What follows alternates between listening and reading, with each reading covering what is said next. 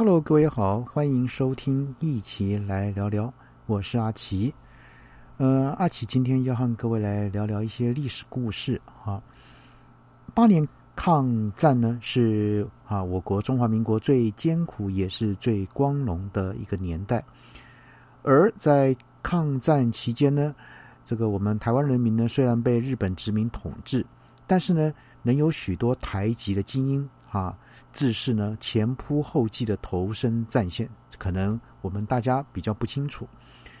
那其中呢，啊，以出生在新竹客家庄的青年周红，那千里迢迢的呢，从日据台湾呢，奔赴这个哈大陆河山，来始至从军报国，在长沙大捷、月桂战区啊，留下不朽的勋章。可惜呢，英年早逝，但呢。各位要知道的哦，他却是近代史上第一位升到陆军二级上将的台湾人。周鸿呢，是一八九七年到一九四五年，啊，那自洛须新竹县琼林乡鹿寮坑人，那也是客家人，出生于台湾割让日本的第三年。当时台湾民众心向这个中国大陆。那周鸿的父亲周时生呢，领于民族大义，毅然参加过抗日的义军，但最终孤立无援，无以为继，从此呢退隐农作。不过呢，周时生啊，身教言教子女们要勿忘国耻，讲述了岳飞、文天祥、郑成功等民族英雄的故事，让周鸿从小就富有民族意识。萌生了反异族啊殖民统治的一个思维。那他呢，有位兄长啊，这叫哈周湘西啊，这个年长周鸿九岁，在日本大阪工业呢，专门啊学校这个求学。在回台湾探望父母之际呢，发现他这位四弟周鸿呢，资质聪颖过人，于是呢向家人力荐。让周红跟他一起到日本去读书，于是呢，啊，周红在竹东国民学校毕业后呢，就转赴日本求学，而这也让周红奠定了日文的基础。不过，周红终究厌恶日本对台湾留学生那份殖民者的高傲心态，他在潜赴上海就读江苏省第五中学。由于这个时候呢，正值中华民国创建。军阀割据，政局动荡，所以呢，在他二十二岁那一年呢，决定投笔从戎，考进了保定军校第八期炮兵科，与陈诚、啊罗卓英、古鼎华、周志楼等一起当了这个同期的同学。那毕业后呢，就开始展开了国民革命的一个军旅哈生涯。那周红呢，从陆军第二师的基层的排长、连长做起。一九二四年，他出任第四师的一个参谋，参加国民革命军的北伐统一，在长衡、南湖、武汉啊、底城、临营等啊诸战役呢屡建奇功，展现了他的卓越军事才能。那他依序呢被擢升为营长、团副、团长、参谋长。在一九三九年的十月呢，又正值抗战的初期。他担任了新编的第二军的军长，守备广东省西江、北江、英德、翁源等地，来抵御日寇；又在广东省的这个卢袍四邑啊之啊之战呢，大挫日军，以劣势的军事装备收复了英德、清远，守住了几百里的防线。呃，先总统啊，蒋中正总统呢，这特颁这个。艰苦卓绝的奖牌来肯定他。呃，后来在一九四一年二月五号呢，日本的海军大将，呃，这个大角晴生准备呢赴海南岛就任南太平洋舰队司令官的时候呢，因飞机引擎发生了故障，那就折返啊，折返了珠江口西岸途中呢，被广东游击部队。以密集的机枪啊火力扫射，而这个哈大脚琴声呢，这个座机呢在枪林弹雨中坠落在黄洋山哈，当场丧命。那周鸿呢就从飞机的残骸呢搜出了日军的一个机密文件。因为呢，他年少时呢在日本求学好几年，所以呢对于日文熟悉。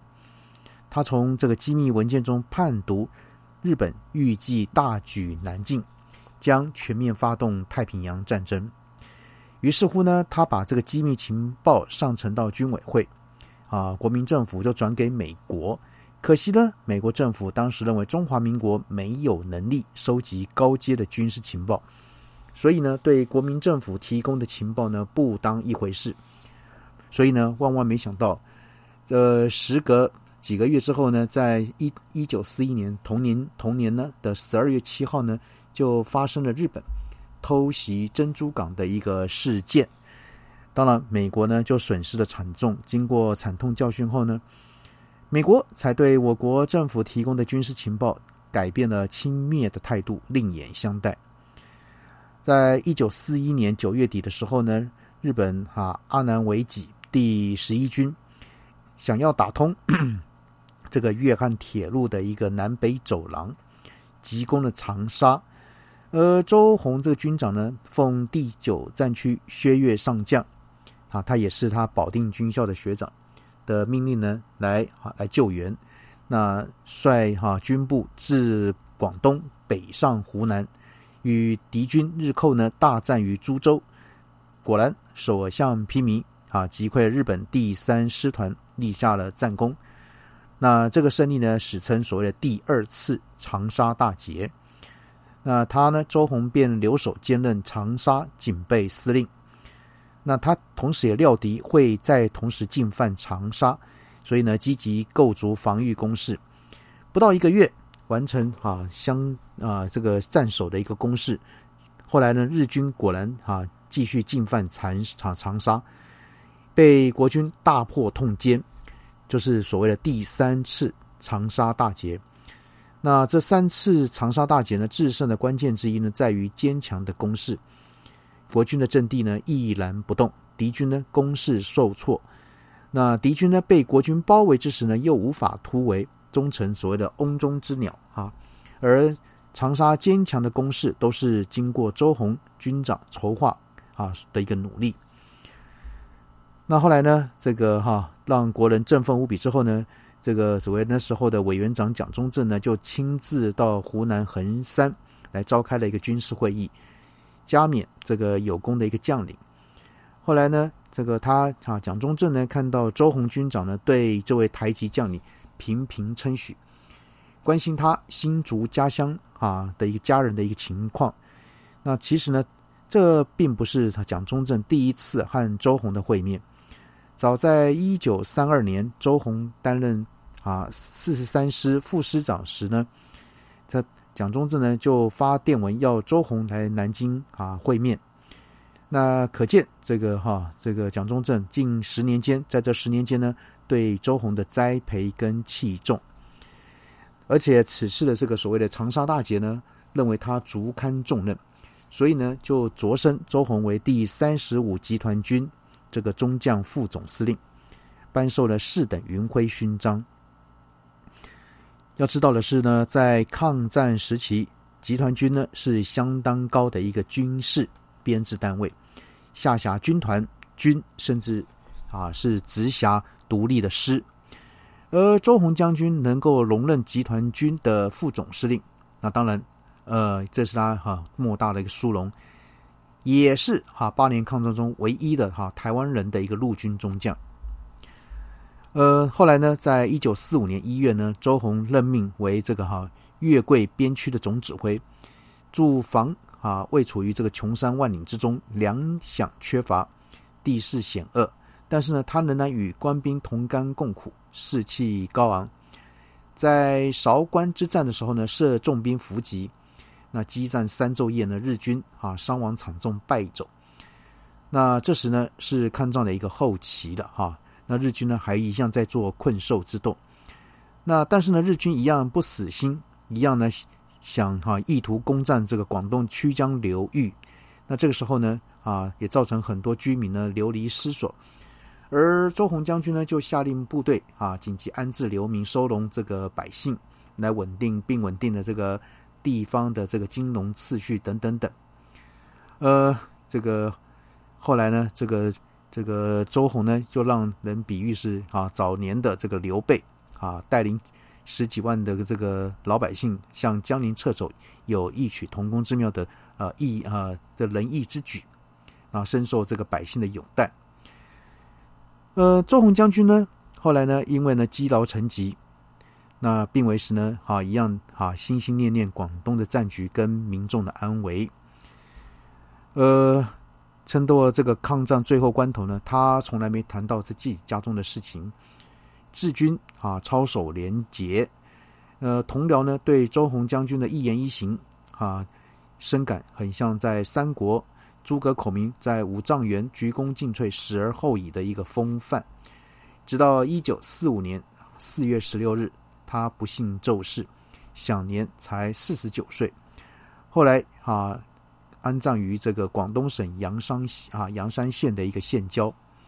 那直到这个同年八月，抗战胜利后呢，国民政府明令褒扬，追进他为陆军二级上将的一个军衔。可惜一代台籍名将没办法亲眼目睹日本战败投降，台湾光复之日啊，这是让人非常引以为憾的。呃。今天为什么跟各位来分享这个故事呢？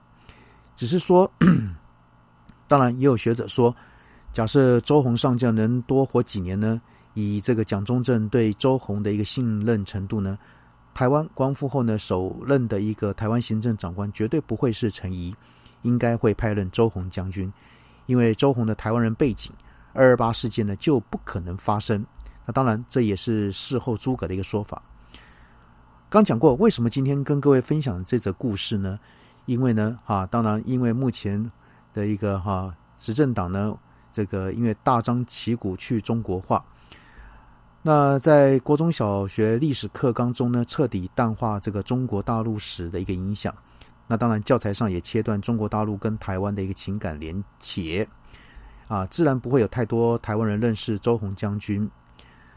呃，那甚至呢，周鸿上将他在新竹琼林的老家，现在呢也仅是一个哈山间幽静的一个周氏宗祠，几乎没有得到地方政府任何的资源宣传，那看不到这个建立乡土的教育中心，让这个我们后一代的的学啊学生年轻人呢来学习他保家卫国的一个情操，这是呢哈，我觉得是比较可惜，所以呢，今天哈阿奇。来跟各位分享这则故事，不知道各位听了的感受是怎么样呢？